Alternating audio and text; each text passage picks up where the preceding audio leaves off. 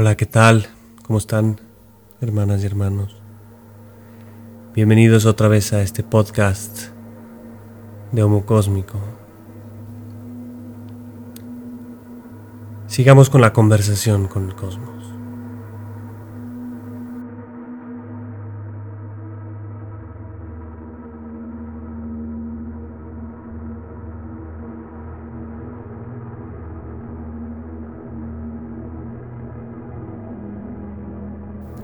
Interesante, entonces nosotros somos los hijos de tus hijos, pero ¿en, ¿en qué somos diferente a ellos? ¿O en qué somos diferente a ustedes? Son diferentes, son especiales.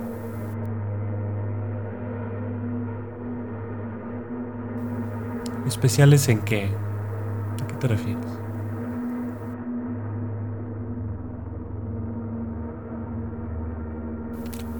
Ustedes fueron creados por sus padres con una intención concreta que desconocemos.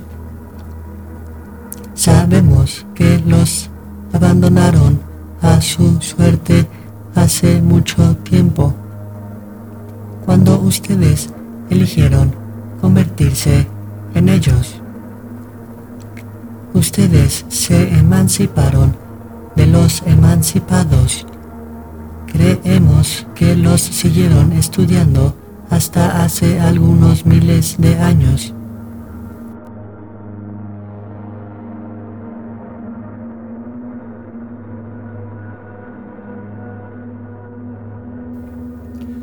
¿Te refieres a que nosotros nos, emancipamos de los que nos crearon como ellos se emanciparon de ustedes?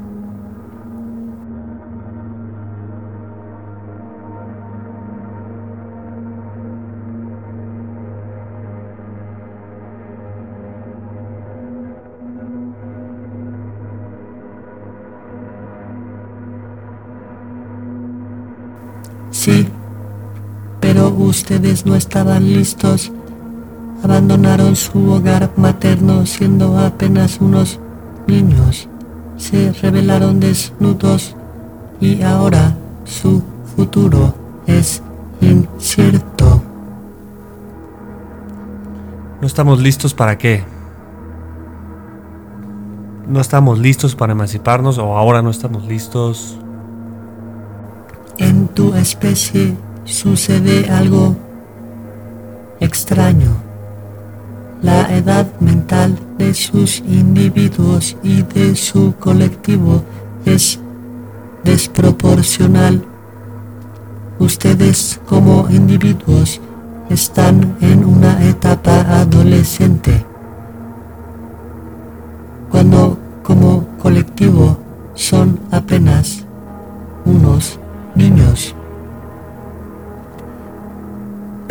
Individual son compasivos, racionales y capaces de observar la belleza en ustedes y en su planeta. En lo colectivo, tu especie es inmadura, peligrosa e irresponsable y muy poderosa en potencia. Es un fenómeno especial.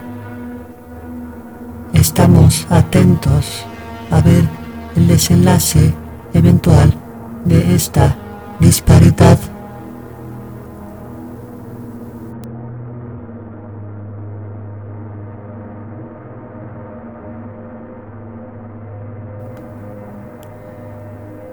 Suena un poco dramático si lo ves esa- desde ese punto de vista y tomando en cuenta el conocimiento que ustedes tienen. ¿Tienen pensado intervenir en algún día? O darse a conocer, presentarse ante nosotros. Sí, ¿Ok? ¿Y por qué no ahora mismo? En el 2019. Pienso que nosotros podríamos aprender mucho de ustedes. De su experiencia. Y pienso que nos pueden dar la tecnología necesaria para, pues, para salvar el planeta y para sanarlo de todo el daño que le hemos hecho.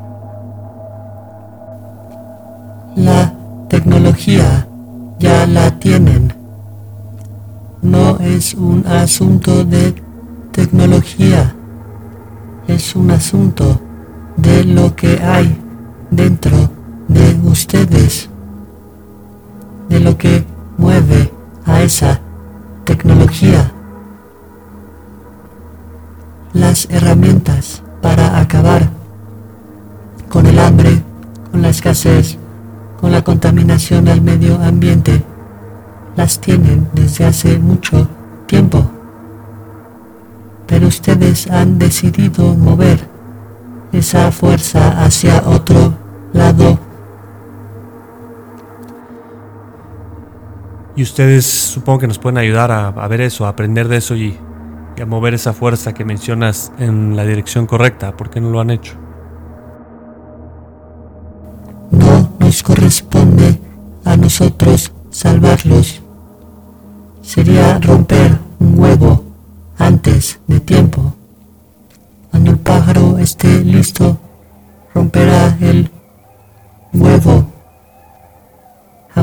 Los últimos minutos de ese huevo sean peligrosos, el no nacido tiene que morir para que nazca el nacido. ¿Qué te refieres con morir? Tenemos que dejar de ser lo que somos para poder trascender. Creí que era más un, una cuestión de evolución, no tanto una cuestión de... No estoy entendiendo. Que evolucionar. Pero ¿qué pasa si el pájaro muere dentro del huevo y nunca nace? Hay más huevos, muchos más, y todos son especiales. Si ustedes se extinguen, no hay problema hay más vida en el universo. Solo las especies que lo merezcan trascenderán, las que no se extinguirán. Es la supervivencia del más apto a escala cósmica. Lo entiendo, pero en este a escala cósmica no puede ser un asunto de fuerza, ¿no? No, es un asunto de evolución. Ok, veo que utilizas esta palabra, pero ¿en qué consiste para ustedes en el contexto de lo que está pasando ahorita en el planeta Tierra? ¿En qué consiste la evolución? En saber renunciar a las adicciones de su socio simbiótico al que llaman mente. ¿Cómo que socio simbiótico? ¿Qué adicciones? ¿A qué te refieres? la mente, todas las mentes son un agente independiente del cuerpo que habitan. La mente vive dentro de ti como las bacterias de tus intestinos, que viven gracias a ti y que tú vives gracias a ellas. No lo entiendo, ¿en qué parte de mi cuerpo está esta pues esta, esta gente que, que mencionas? Física es un agente psíquico, no un agente físico. Pero mencionas el ejemplo de las bacterias de mis intestinos. Ella también se alimenta de, de algo dentro de mi cuerpo o, entiendo lo que la mente puede hacer por nosotros, pero nosotros qué podemos hacer por la mente en ese, si la entendemos desde ese punto de vista. No, se alimenta de tu cuerpo. Tu mente se alimenta de las sensaciones que tu cuerpo genera. Se alimenta de energía psíquica, energía mental.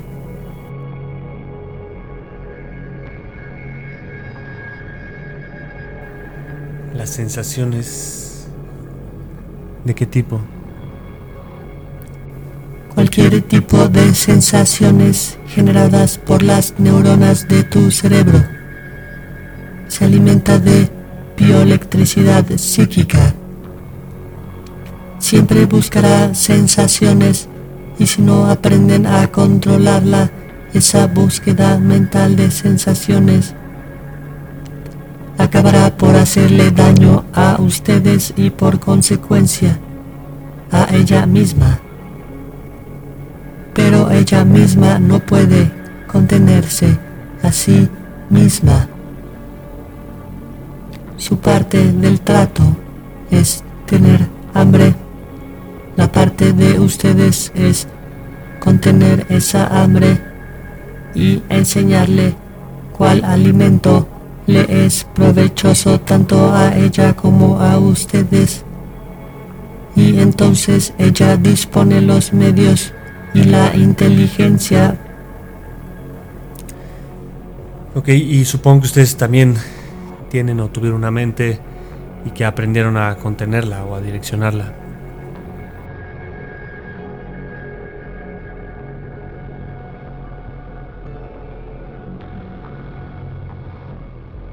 Sí, todas las especies de la galaxia que tienen una mente han tenido que aprender a controlarla antes de poder convertirse en una especie cósmica, en una especie interplanetaria. Las pocas especies que han trascendido a su planeta con todavía una mente hambrienta han tenido que ser erradicadas, pues esa hambre sin dueño es peligrosa para el orden universal que hemos logrado. Hablas de erradicadas, ¿a qué erradicadas por quién? Por nosotros somos los guardianes del orden de este universo eso suena un poco bíblico, un poco apocalíptico. Somos lo que tus antepasados llamaron ángeles. Ángeles como con alas, ángeles en la imagen clásica. Podemos volar en el cielo y en el espacio. Tus antepasados necesitaron ponerle nombre a esa capacidad y nos asimilaron a lo único que conocían que pudiera volar. Sí, los pájaros, claro. Pero eh, entonces, como los ángeles, ¿son soldados de, de Dios? Sí, por Dios, entiendes vida y evolución. Sí. Y si al mantener el flujo de la energía y el calor en este universo a través de la permanencia de las estrellas para que la vida y la evolución sigan siendo. Entonces, sí, somos soldados de Dios. Interesante. Entonces al crear estrellas están protegiendo la vida y por eso se se conciben a sí mismos como guardianes de la vida. Sí, estamos manteniendo vivo este universo. Las estrellas son los corazones de este universo. Mientras hayan estrellas habrá vida. Mientras haya vida habrá evolución y mientras haya evolución, el sentido del universo estará cumplido.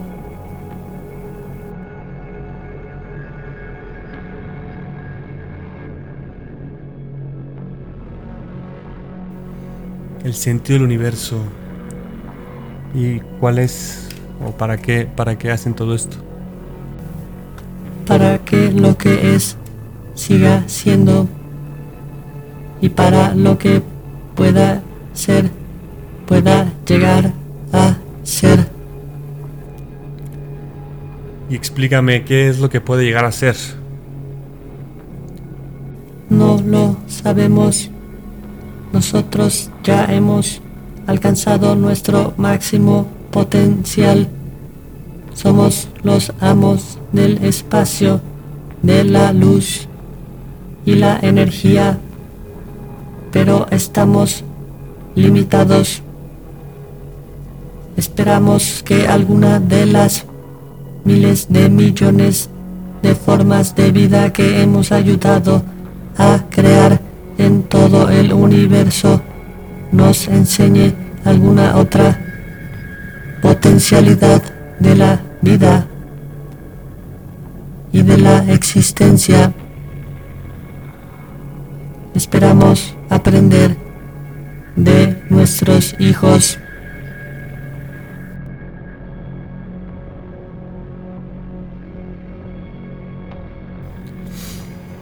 Es como si el alumno estuviera destinado a superar al maestro. Así funciona la evolución. Los hijos tienen que trascender a los padres. Supongo. ¿Y nosotros lo haremos?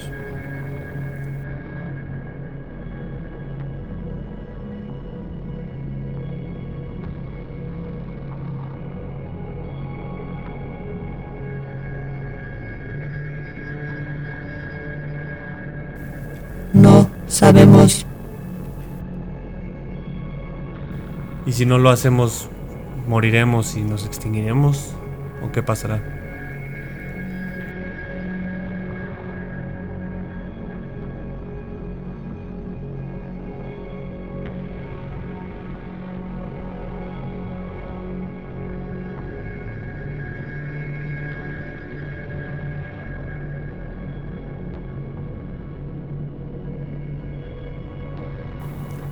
Nada Regresarás al campo fértil del universo, donde será sembrada una nueva vida, que será también ustedes. Y desde esa nueva vida lograrán trascender y reunirse con nosotros en las estrellas, donde nos enseñarán el camino hacia lo que todavía nosotros no sabemos que no conocemos. Ustedes están acostumbrados a ver como vivo solo aquello que se parece a ustedes mismos. No han logrado entender lo que es la vida. Todo está vivo y todo es consciente. Los átomos están vivos. Los planetas están vivos. Donde hay movimiento hay vida. La vida está en todas partes.